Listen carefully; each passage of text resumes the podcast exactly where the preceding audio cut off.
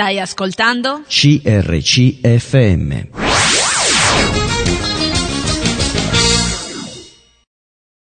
Eccoci insieme, ben ritrovati, sono insieme a una giovane donna stupenda. Ciao Luana. Ciao. Inizieremo oggi a parlare un pochino di te. Volevo incominciare a darvi i numeri telefonici, prendete nota, se voleste ehm, chiamarci potete farlo tranquillamente allo 0362 24 5400 numero fisso, info chiocciola crcmedia.it se volete scriverci un'email. Avete la possibilità anche di un sms al 338 52 23 006, potete anche scriverci foglio e penna. Scrivi a CRC Media, Corso Matteotti 50, 20 831 Serenio. Beh, siccome è la prima puntata non posso fare nessun riassunto e quindi partiamo subito con te. Dicevo giovane donna, partiamo dall'inizio, da quando sei nata. Ce n'è un po', ai 27 anni, Sì, un pochino. poco, dai. c'è. Vabbè. Ok. Dove sei nata? Quando allora, sei nata? eh, io sono nata in Svizzera, primo d'agosto in Svizzera. Wow. Quindi festa nazionale svizzera. Nasco con i fuochi d'artificio. Sì, ho vissuto i miei primi quasi cinque anni in Svizzera perché i miei genitori di origine italiana erano lì. Quasi al mio compimento del quinto anno d'età abbiamo deciso, hanno deciso di ritornare in Italia. Strano, no? Però, Mm. perché comunque si stava bene in Svizzera. Sì, sì, ora mio- mia madre era nata e cresciuta lì, mentre mio padre è andato lì da giovane e penso lui avesse il desiderio, ecco, di ritornare in Italia. suo paese natio, Sì, eh. sì, esatto, il grande sogno del Sì. ritorno in patria. Sì. Questo lo fanno più i siciliani o il meridione, che la loro terra è tua. Esatto, mio Eh. padre è lucano, per cui era proprio spiegata la cosa. Sì, eh, quindi siamo venuti in Italia, in Abruzzo precisamente, quindi una località sul mare. E niente, quindi poi in realtà sono Ti posso cresciuta. dire che ti invidio un po'. Località- Eh, tu dici località sul mare, mare, esatto. come se fosse una cosa da niente, ma località sul mare è stupendo. Sì, Mio sogno, ecco. non solo il tuo, Ecco. scogliera. Adesso lo dico, scogliera, io sc- che scrivo, faccio un'attività che mi permetta eh, di poterlo fare in casa con il mare che si infrange sul- sulle rocce. Posso tenere il nostro sogno? certo, ma infatti ora che abito a Milano da tre anni, ecco, mi rendo conto di quello che ho perso. Eh beh, insomma. Eh, Tante volte, sai, è tanto facile non apprezzare quello che abbiamo o abituarsi ai nostri paesaggi usuali. Eh, apprezziamo le cose quando le vediamo raramente oppure quando ci vengono tolte. Questo è il vizio pessimo dell'uomo. Vorrei veramente tante volte che i nostri occhi si aprissero Mm. per guardare e godere già da subito quello che abbiamo. Ma chissà perché l'uomo è fatto così. Non lo so, non Tu riesco che a studi spiegarlo. psicologia non lo sai. Voglio una Non spiegazione. so, La cercherò. La cercherai, poi ce la darai. E quindi tu nasci in Sì. questa famiglia già di credenti, mi Sì, i dicevi? miei genitori si sono convertiti quando ero piccola, eh, prima mio padre e poi mia madre. No, quindi- questa è nuova, perché di solito è sempre Sì. prima la mamma e poi il papà. In questo caso è il contrario. Sì, perché un collega di lavoro di mio padre era credente e ha parlato del Signore a mio padre diverso tempo. Dopo varie vicissitudini mio padre insomma si è arreso a Cristo. Mia madre era un po' diffidente, diciamo. Ma guarda Sì, per diversi anni in realtà. Quindi dopo tre o quattro anni, penso, ha accettato il Signore anche lei. In Italia, credo. Quindi mio padre si è convertito in Svizzera e mia madre Ma davanti a un'esperienza particolare o così? sì, allora, con la nascita di mio fratello più piccolo, che ha quattro anni meno di me, mia madre ha avuto delle complicazioni durante il parto e stava perdendo molto sangue. Si è resa conto, insomma, che non era, la situazione non Facile. era esatto, non era proprio delle migliori. E girandosi verso mio padre, l'ha visto completamente sereno. Tant'è che le ha pensato, quest'uomo non mi ama perché certo. è troppo sereno, io sto morendo. Mentre mio padre stava pregando per lei e stava chiedendo a Dio di provvedere, ecco, di salvare sua moglie o nel caso contrario di provvedere a lui e ai suoi tre figli. Quindi mm, mio padre poi gli ha spiegato questa cosa quando mia madre si è ripresa. Penso che questo abbia fatto un pochino breccia nel suo cuore, no? Se ci fidassimo anche un po' Mm. di Dio, di come muove le circostanze della vita e come può trasformare le cose più brutte Mm. in cose belle. Vero. Mm, Credo che eh, un atto di fede, anche così come tuo papà, eh, la serenità possa anche costernare, però allo stesso tempo che, che- che, che bella visione che mi hai dato mentre me lo raccontavi. Mm. Cioè, vedevo lui eh, vicino al letto, ma prima ancora di questo mi è piaciuto. Il collega che, che, parla del Signore per vario tempo mi ha commosso addirittura, perché tante volte noi parliamo e sembra che non succeda niente nelle vite delle persone, invece, invece, succede. Sì. Già allora non so perché mi ha commosso sto collega. Grande collega, sì. sì perché forse, boh, non so, tante volte parliamo, ci può essere un incoraggiamento anche per chi ascolta o anche per noi stessi, che quando Dio inizia a compiere un'opera la compie e non ce ne rendiamo conto. Diversi anni ha parlato. Sì, quindi, per tanto tempo. Mm. Però lui è stato salvato, è stata salvata sua moglie, parlo di tuo papà. Sì. I figli? I figli. Pensa, io spero che fino alla millesima, non la terza e quarta generazione, i vostri figli, i figli dei vostri figli, mm. che bella eredità. Davvero. Mm. Sai mm. perché mi è piaciuta la tua famiglia, la tua storia? Un po' ti ho interrogata perché io fai, faccio le interrogazioni prima. Perché è una storia semplice apparentemente, invece è molto ricca. E quindi anche tua mamma, dopo ci arriveranno, perché se no dico tutto io, non va bene. ecco. Arriviamo piano piano. Quindi eh, la mamma ha visto che era in fin di vita e chissà perché mai l'uomo si rende conto o si accorge di Dio eh, a punti estremi. Sì, ci si pone delle domande, no? Mm. Che forse prima non si ha il coraggio di perché tante volte Passi. dicono, eh sì, la religione è l'oppio dei popoli, tutti quelli mm. che hanno bisogno si rivolgono a Dio, io sto bene, quindi non ho bisogno di Dio. Eh, Dio dice che viene per gli ammalati, guarda un po'. Eh, infatti, quindi, in quelle occasioni ci si interroga. Evidentemente conosce molto sì. bene l'uomo, eh, l'essere umano, Dio, visto che l'ha creato. Mm. E allora tante volte lo star bene, bene, mm, apparentemente senza Dio non ti conduce neanche alla salvezza. Qualche piccolo problema può farti deviare dal corso così bello, tra virgolette, della tua vita, che poi bello non è mai senza Dio la vita. E quindi tua mamma ha accettato dopo 3 o 4 anni Esatto. E cos'è cambiato e... poi nella tua famiglia? Tu eri piccola? Io ero piccola, quindi in realtà non mi ricordo molto. So solo che forse ecco il percorso che mio padre aveva già intrapreso da solo mh, all'interno della chiesa, quindi era più consapevole perché poi in realtà erano in due, quindi mi ricordo di essere sempre cresciuta in chiesa, quindi ogni domenica in chiesa al da noi c'era l'ora felice all'interno della settimana con tutti gli altri bambini, lo studio, le riunioni con gli altri, le agapi o eh, le scampagnate dalle mie parti, no? ogni piccola festa ci si ritrovava insieme. Beh, cosa dici tu che, che, che sei una ragazza di, di anche colta? Eh, oggi manca la socializzazione, lo stare insieme. Sì, Anche solo il fatto di avere una famiglia più estesa dove le agapi, la parola agape è bellissima, mm. c'è unione fraterna ed amore, di carità. Esatto. Eh, non, non, è una cosa da poco. No, no, anche perché poi con i bambini con i quali sono cresciuta ho instaurato un bellissimo rapporto, ma anche con gli adulti, quindi i genitori di questi bambini, coetanei dei miei genitori, ecco, erano quasi dei miei zii. Eh, io poiché la famiglia l'avevo tutta un po' lontana da dove vivevo, sì, ho ritrovato veramente questa famiglia, questa, questa unione bella questo percorso insieme condiviso sia con i tuoi coetanei che non, quindi con persone più grandi, più piccole. Aliena che non sei altro. Aliena, sì, un paradiso. No, perché la vita che mi descrivi così serena anche in famiglia è da alieni, mm. per cui oggi cari ascoltatori, si sta, si sta, eh, intervistando un'aliena. Perché in genere, perché in genere, sai, tanti mm. problemi, le famiglie che non vanno, non funzionano. Arrivi tu serenamente e mi dici tutto questo, allora dico eh, benvenuta Grazie. a dire qualcosa di un po' di bello nella vita. Allora, eh, io adesso manderei un brano musicale, ci troviamo subito dopo insieme okay. a tutti questi zii, fratelli e sorelle in Cristo. A tra poco. Stai ascoltando? CRCFM.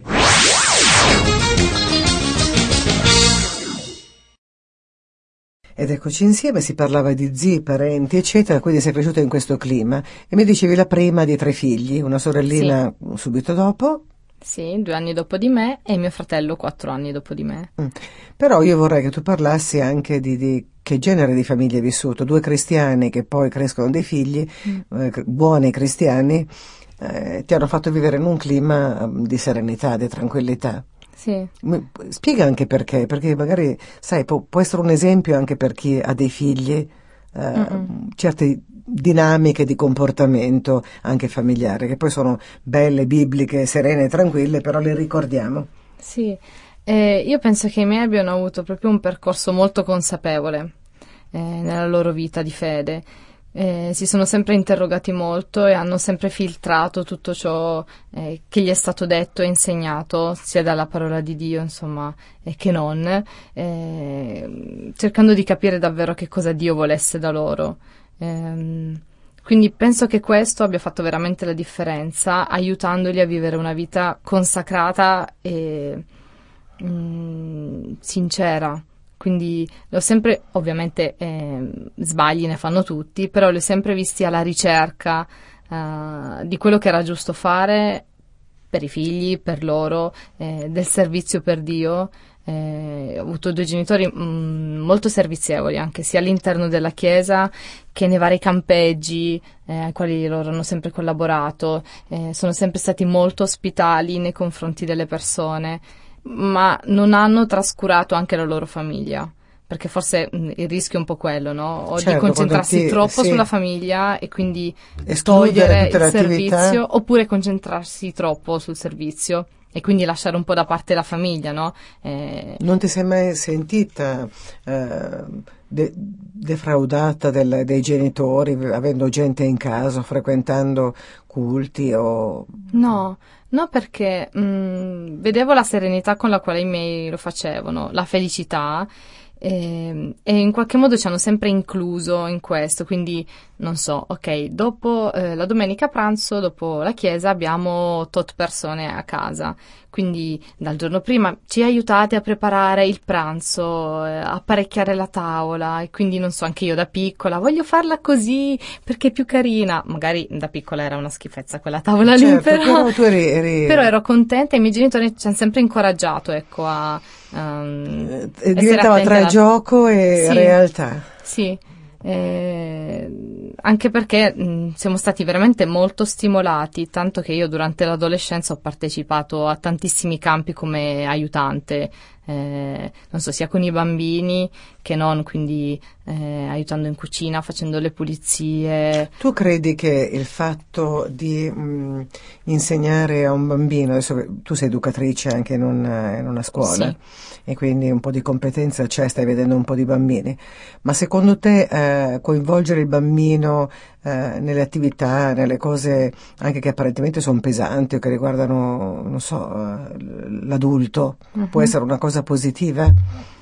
Secondo me sì, ovviamente stando attenti, al- cercando di fare le cose in modo adeguato all'età del bambino, eh, però penso di sì, che cercare di eh, aiutarli a rendere naturale dei gesti come, non so, i miei genitori tenevano molto all'ordine della, della cameretta, no? Quindi rifate il letto, sistemate il cassettino che è in disordine, senza ovviamente pressare in modo particolare, però aiutarli a vivere serenamente queste cose eh, responsabilizzando comunque, senza poi pretendere, non so, ad un certo punto, eh, quando il ragazzo è adolescente, che sappia fare tante cose, no? questa decisione di educarvi così era nata già dai genitori dei tuoi genitori oppure una cosa loro che hanno creato loro? Mm, beh, io penso che un po' l'abbiano vissuta, forse loro troppo.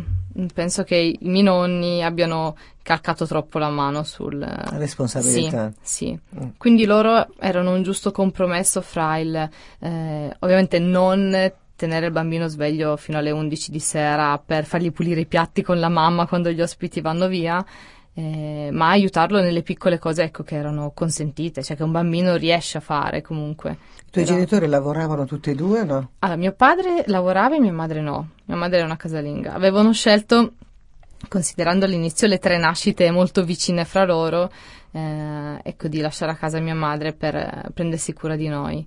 Ha Eh. dato più serenità alla famiglia questa? Penso di sì.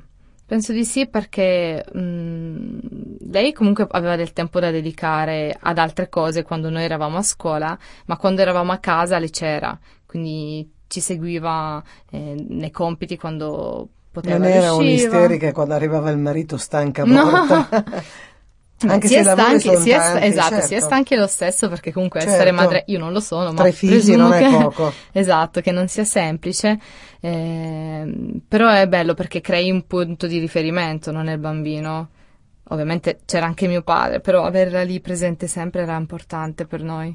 E quindi tu, che sei una donna moderna, adesso ti butto lì una domanda, che stai studiando, ti stai Mhm. specializzando, eh, sei alla specialistica di psicologia, mi dicevi, poi parleremo anche di questo. Come ti vedi introdotta nel campo lavorativo se volessi avere dei figli? Eh, bella domanda. Eh, guarda che te la, adesso me, Sì. l'hai, me l'hai proprio strappata sta Esatto, ovviamente. Eh, perché mi rendo conto che nel, cons- nel contesto nel quale noi siamo vissuti, con una casa di proprietà, con eh, un lavoro di mio padre che, era, che ci permetteva di essere sereni, senza strafare, ma essere Lui cosa sereni. faceva? Mio padre era un muratore. Eh, però, sai, Però mm, sì, eravamo molto tranquilli. Eh, ecco, mia madre poteva permettersi di essere a casa e accudirci. E mi rendo conto che ora mm, non è sempre così. Ad esempio, io vivo a Milano, quindi è veramente impensabile che una madre possa stare a casa e accudire i figli, perché in genere lo stipendio, ecco, del, del marito non basta, no? basta, cioè, va Eh, no. via solo per l'affitto, no? Sarebbe ideale riuscire a bilanciare bene le cose, quindi eh, riuscire a avere del tempo per preoccuparsi e accudire i figli e del tempo da dedicare al lavoro, ovviamente considerando che ora ci teniamo, studiamo, facciamo dei percorsi comunque consapevoli per eh, svolgere una professione, sarebbe bello riuscire a bilanciare le due cose. Ah, beh, certo. Vedremo. sarebbe- Quanti cellulari all'anno cambi? Guarda, è, una, è una domanda, Quando si rompono, quindi Ecco. uno ogni due o tre anni. quindi mi hai già risposto. Perché oggigiorno tante volte questa mediazione non si riesce a trovare perché il consumismo entra nelle case. Non voglio far polemica, Mhm. Però credo che una buona mediazione sia di sapere eh, quello che puoi fare e non puoi fare e scegliere delle priorità. Perché Anche. oggigiorno le priorità non si scelgono. Dovessi fare una puntata intera, direi scegliamoci le priorità per poter avere il tempo ben distribuito Mm. nell'arco di... perché tante volte si buttano via i soldi rincorrendo cose materiali e si rinuncia a quelle che sono quelle affettive o mh, veramente, no? Io una macchina, per esempio, non spenderei mai soldi per una macchina che la lascio in mezzo alla strada o in un parco di 30 secondi paghi 5-6 euro di una macchina quando magari qualcuno se ne disfa nel giro di un anno perché sono maniaci di continuare a cambiarla e quindi cioè dipende la scelta. Io eh, per le macchine non la spenderei, una cifra così. E quando Per le scelgo... scarpe.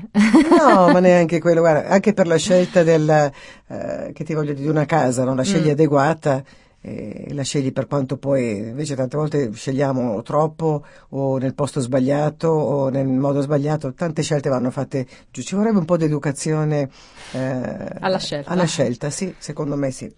E quindi tu dici la mamma e papà, eh, lei aveva scelto questo, avete vissuto normalmente, non avete mai sentito problemi, cioè vi compravano tutto quello che volevano, non sentivate che c'era No, un no, equilibrio? sì. Eh, certo, Sì, assolutamente. Eh, quello che si poteva fare, quello, quello che, che non si poteva pote- fare, le vacanze che si potevano fare, ma mm, non, cioè, allora, durante l'adolescenza ovviamente un ragazzino pretende de- altre cose, ma non abbiamo mai sofferto, ecco, per eh, privazioni di qualche tipo, perché comunque ci rendevamo conto di quanto non fosse così fondamentale avere tutte le scarpe di marca. Appunto, ma tu tutte- ti taglieresti le vene perché non vai in vacanza un anno, non No. credo. No, decisamente no. Invece c'è gente che si fa il debito anche con la carta di credito per farlo. Mm.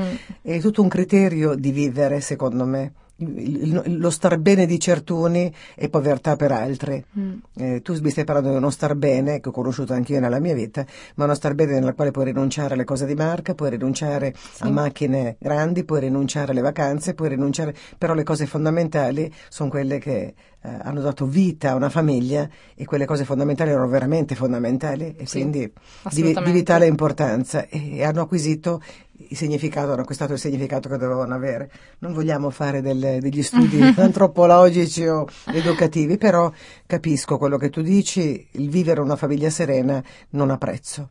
Vero. Mm, Non ha prezzo, quindi la mamma ha fatto una scelta di questo genere, non ha fatto la femminista sfegatata che deve No. Bene, mandiamo un brano musicale, ci troviamo dopo il brano. Stai ascoltando? CRCFM.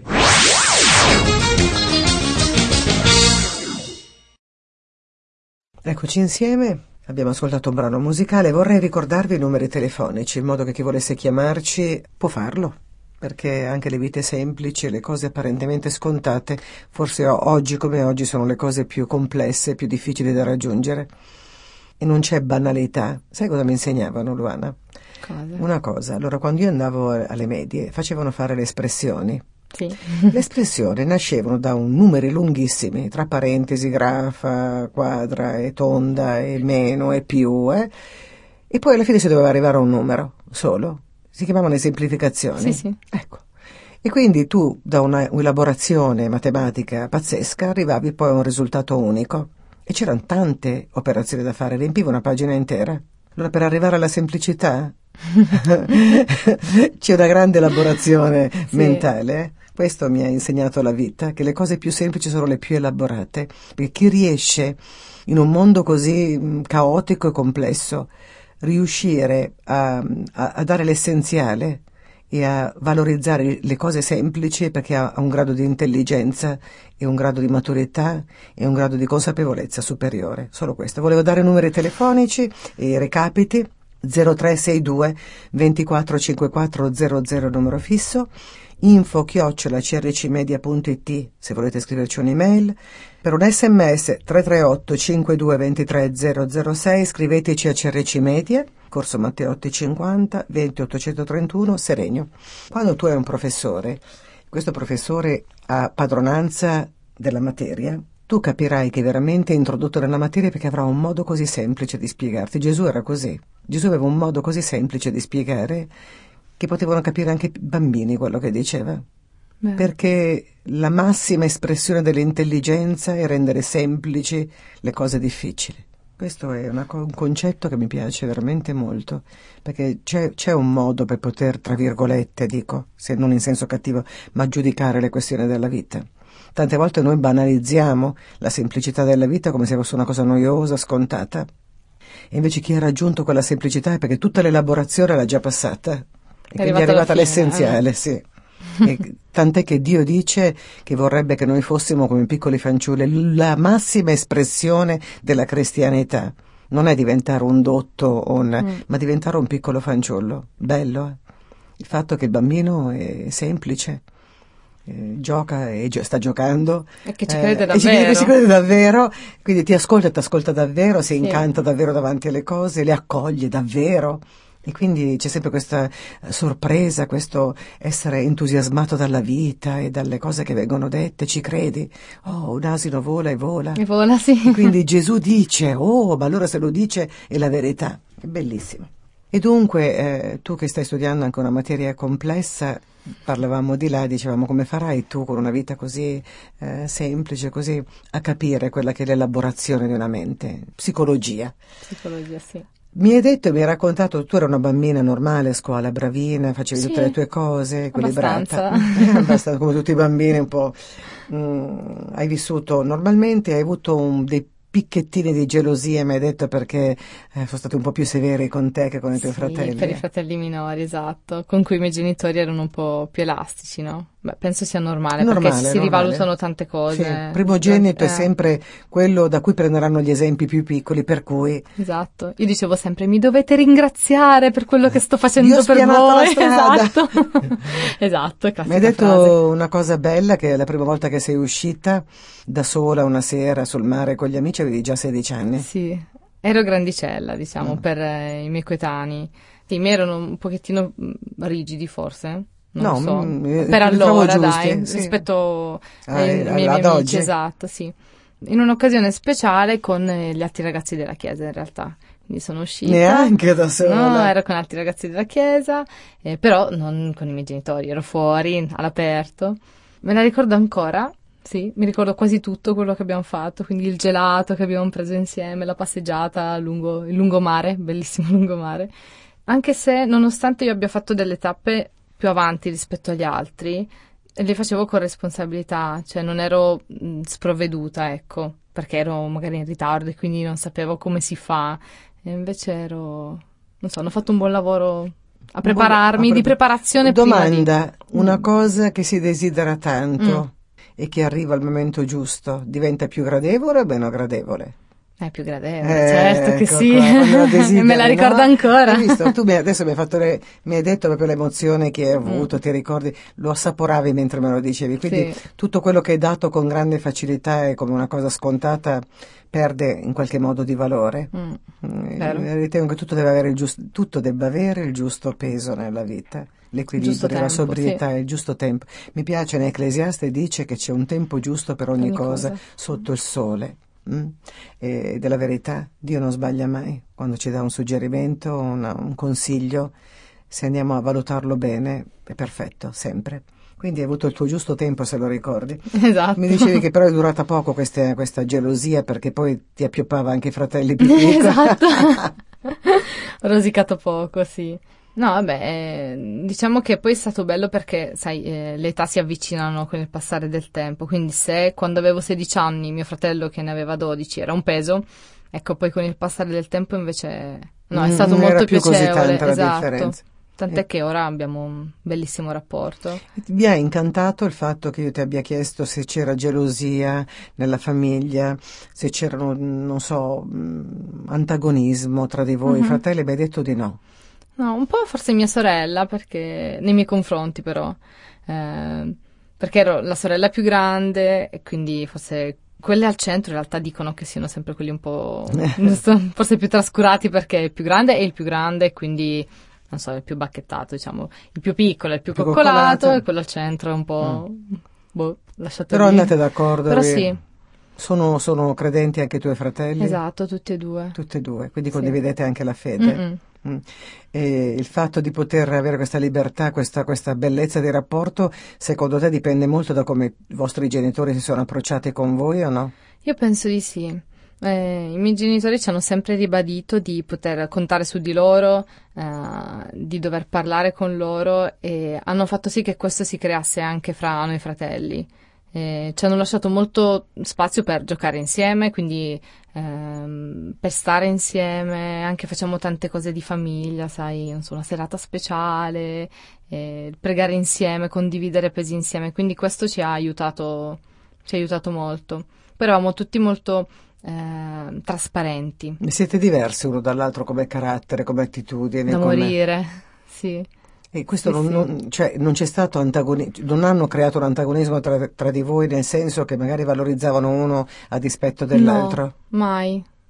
Assolutamente. Penso che mh, abbiano compreso ecco, le nostre differenze e che abbiano saputo valorizzare tutte le differenze. Quindi eh, Luana, che così è sempre. Io ero quella più esuberante, Mm. facevo sempre casino, arrivo e mi sento. Mia sorella invece è un pochettino più timida, lei è un'artista, e quindi un'intellettuale. Il fratello Mio piagnino, fratello- però. all'inizio sì, però adesso è lui un pochino più solitario, gli piace andare a pesca, però poi gli piace, gli piace radunare le persone intorno a sé, fare cose un po' più intime. No, è... Perché noi abbiamo l'abitudine di valorizzare eh, un- delle caratteristiche rispetto ad altre. Mm-mm.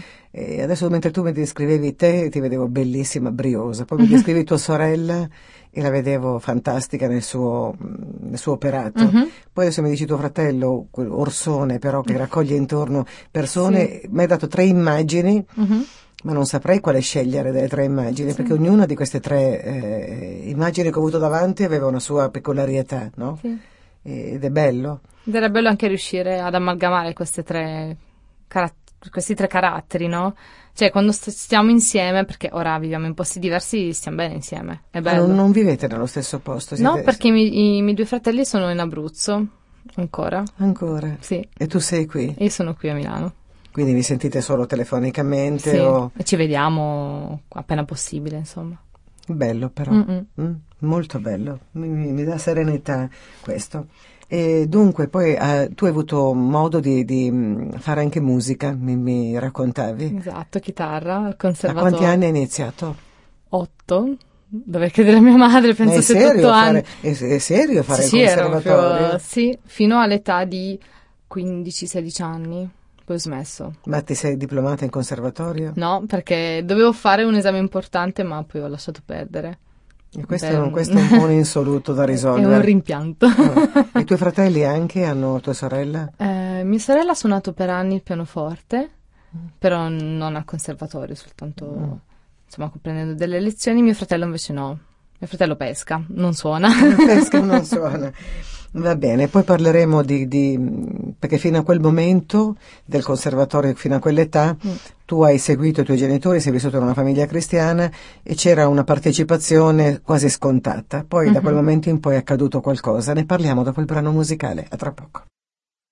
Stai ascoltando? CRCFM.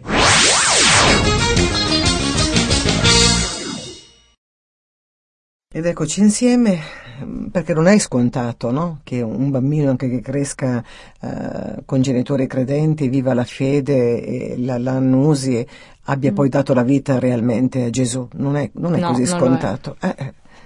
No, Quindi per... eh, tu sì, mm, hai vissuto una fede anche vera, vedendola dai tuoi genitori, hai partecipato anche con eh, affetto, con sincerità, ma non avevi fatto l'esperienza con, non eri nata di nuovo, non avevi no. fatto un'esperienza diretta col Signore. No, non avevo preso sì, una decisione seria.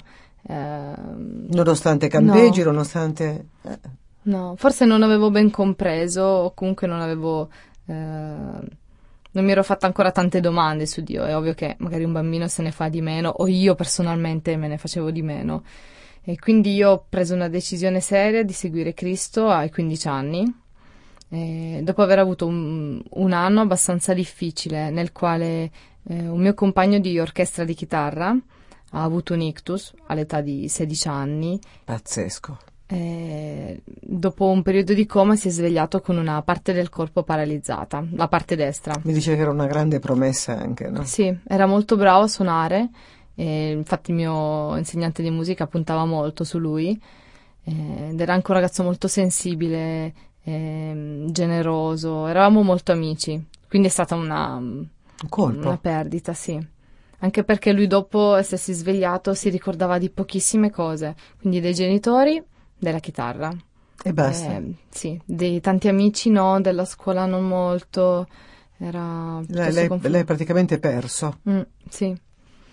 E un'altra mia amica, mh, mm, compagna di classe, è stata male con, eh, con la leucemia e quindi ho iniziato a farmi delle domande. Ecco. Due episodi sì. in, con ragazzi molto giovani che sì. erano malati gravi. Sì, mo- È morta poi la tua amica? No, no, grazie a Dio si è ripresa dopo un percorso di cura ed è stata bene, sta ancora bene, mm. insomma. Mm. Però ci sono delle domande che ci si pone, no? Eh, certo. Nonostante fossi piccola, perché ero all'inizio delle superiori, però forse sei abbastanza grande per iniziare a capire. A capire. Sì. Lì ti sei un po' ribellata, mi dicevi, sì. perché dicevi che se Dio fosse davvero esistito, quello che tu hai visto non era... Sì, ero veramente arrabbiata, cioè non ero delusa, amareggiata, confusa, arrabbiata, tanto, perché eh, erano persone eh, a me molto care. E quindi lui in qualche modo mm, me le aveva eh, tolte o comunque separate e perché, perché facendo... tu dici lui? Perché spesso quando sì. capita qualcosa nella vita tendiamo a dire che lui, allora, che è lui. Eh, allora, una cosa che, che veramente mi colpisce molto è che quando abbiamo qualcosa che ci viene donato è nostro. Sì. No? e quindi la vita, e quindi i genitori, quindi tutto scontato è nostro.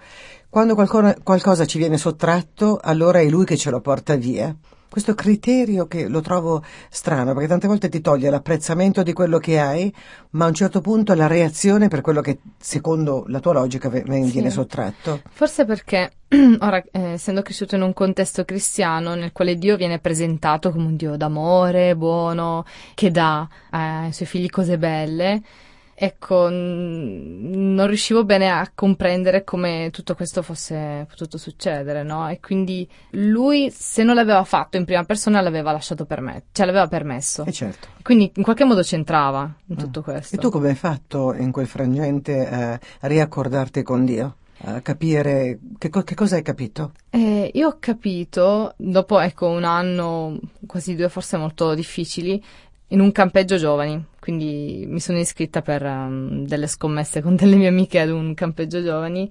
E lì mi sono resa conto di quanto in realtà la vita senza Dio e quindi anche il vivere questi momenti difficili, queste perdite senza Dio non avesse senso, non avesse una via d'uscita, anche perché confrontandosi poi con altri ragazzi mm, mi rendevo conto di quanto loro riuscissero a superare dei momenti difficili con Dio di quanto riuscissero ad accettare poi quello che succedeva. Io mi ero ribellata, per me le cose non dovevano essere così. Mio amico doveva essere ancora sano, non doveva aver avuto un ictus, la mia amica anche non doveva aver avuto eh, tutta quella malattia, quindi mh, mm, mi volevo ribellare in qualche modo. Mentre lì ho compreso che nonostante dei percorsi difficili eh, potevo accettarli con Dio, quindi con Lui vicino a me.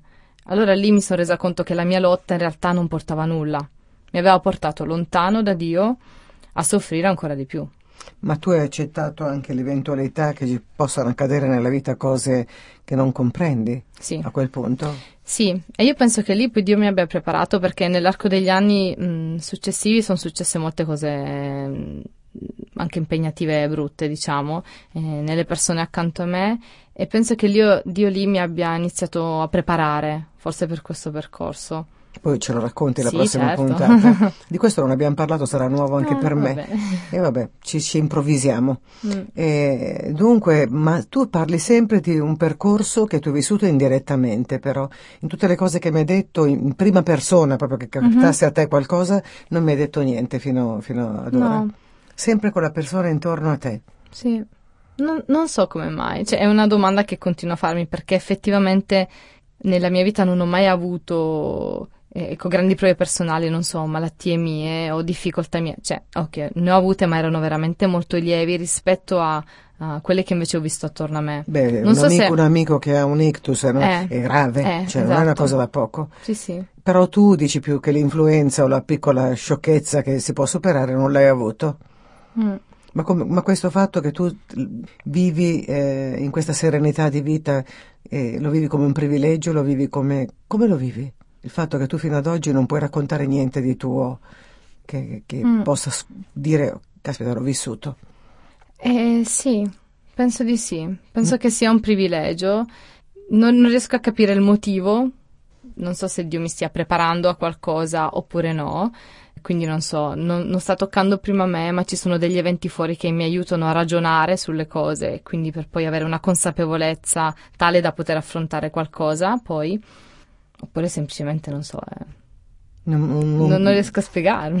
No, lo eh, so. certo, però la formazione di ogni vita Sì. è qualcosa di speciale, di particolare. È ovvio che tutti noi abbiamo dei momenti mm, meno belli, ecco. Però effettivamente se guardo a quelli miei personali sono stati comunque molto lievi, quindi delle difficoltà eh, rapportate, non so, al percorso di studio, delle scelte personali di vita, ma ho avuto della sofferenza, ma è sempre stata causata per, non so, eh, sofferenze in altre persone, ecco, eventi proprio esterni, che ovviamente poi colpiscono anche me in prima persona, perché eh, non puoi rimanere indifferente, ecco, alla sofferenza che ti circonda, però non l'ho, ecco, assaporata forse in prima Però tu persona. pensi, che tu pensi così adesso, vabbè, te Mhm. lo chiedo così, visto che stai studiando anche alcune materie di questo trattano, Mhm. eh, che mh, le scelte sbagliate o certi percorsi si- siano scelte dovute a, a una, un percorso di vita che di conseguenza una cosa porta all'altra o no? Scelte Cioè da una scelta sbagliata è, è un, un incatenarsi di, di tante maglie di una catena o no? Beh, è te? possibile, ma io penso che poi si possa interrompere questa catena. Cioè, se Che noi si ci... possa rom- Sì. interrompere è un- è indubbio, però se, se- se, eh, una scelta porta a un'altra inevitabilmente o no, secondo te? È possibile, forse se non si riflette abbastanza, cioè se non si è in grado di guardarsi dietro e vedere se c'è un percorso lineare, dire ok c'è stata questa scelta, questa conseguenza e quindi non si riesce a interrompere. Io penso che riuscire a interrompere è, È una scelta? Sì, è quella, altrimenti invece si può continuare a essere vincolati a questo vortice, no? Ma questa scelta richiede anche consapevolezza. Sì, assolutamente. E, e secondo te le- una persona che è messa in una situazione di scelte sbagliate, eh, quanta consapevolezza potrebbe avere? Potrebbe, bisogna farsi le domande giuste forse. Ok, sono d'accordo con te. Le domande giuste quali sono? Che eh, secondo me non bisogna autogiustificarsi in continuazione. Esatto. Forse la prima domanda giusta è questa, e poi non vedere tutto con una forma di vittimismo, ma mh, Mm. di dire io voglio che gli occhi si aprano e volerci vedere. Sì. Perché la libertà ha un prezzo, eh. Forse il prezzo più alto credo che ci sia nella vita sia la libertà. La libertà bisogna saperla gestire. Tutti la vogliono, ma la gestione della libertà è una cosa difficilissima. Mm. Credo Anche che sia- raggiungerla. anche raggiungerla perché comunque è una grossa responsabilità la Sì. libertà. Molti la vedono come un, il privilegio di e quindi invece la persona veramente libera è molto responsabile, diventa molto responsabile per, quel, ehm, quel- per, per non eh, sporcare la bellezza della libertà, secondo me. Sono d'accordo. Sei d'accordo? Sì, assolutamente. Allora adesso mh, puntata è terminata, ci troviamo settimana prossima, abbiamo affrontato discorsi così, però che secondo me, sono molto interessanti, molto profondi. Naturalmente dovrei tornare, dovrei... Tornerò sicuramente. Ci racconterai un sacco di disgrazie o di cose. Va bene. Va bene. Alla prossima, un abbraccio da Maria. Grazie da Luana. Ciao.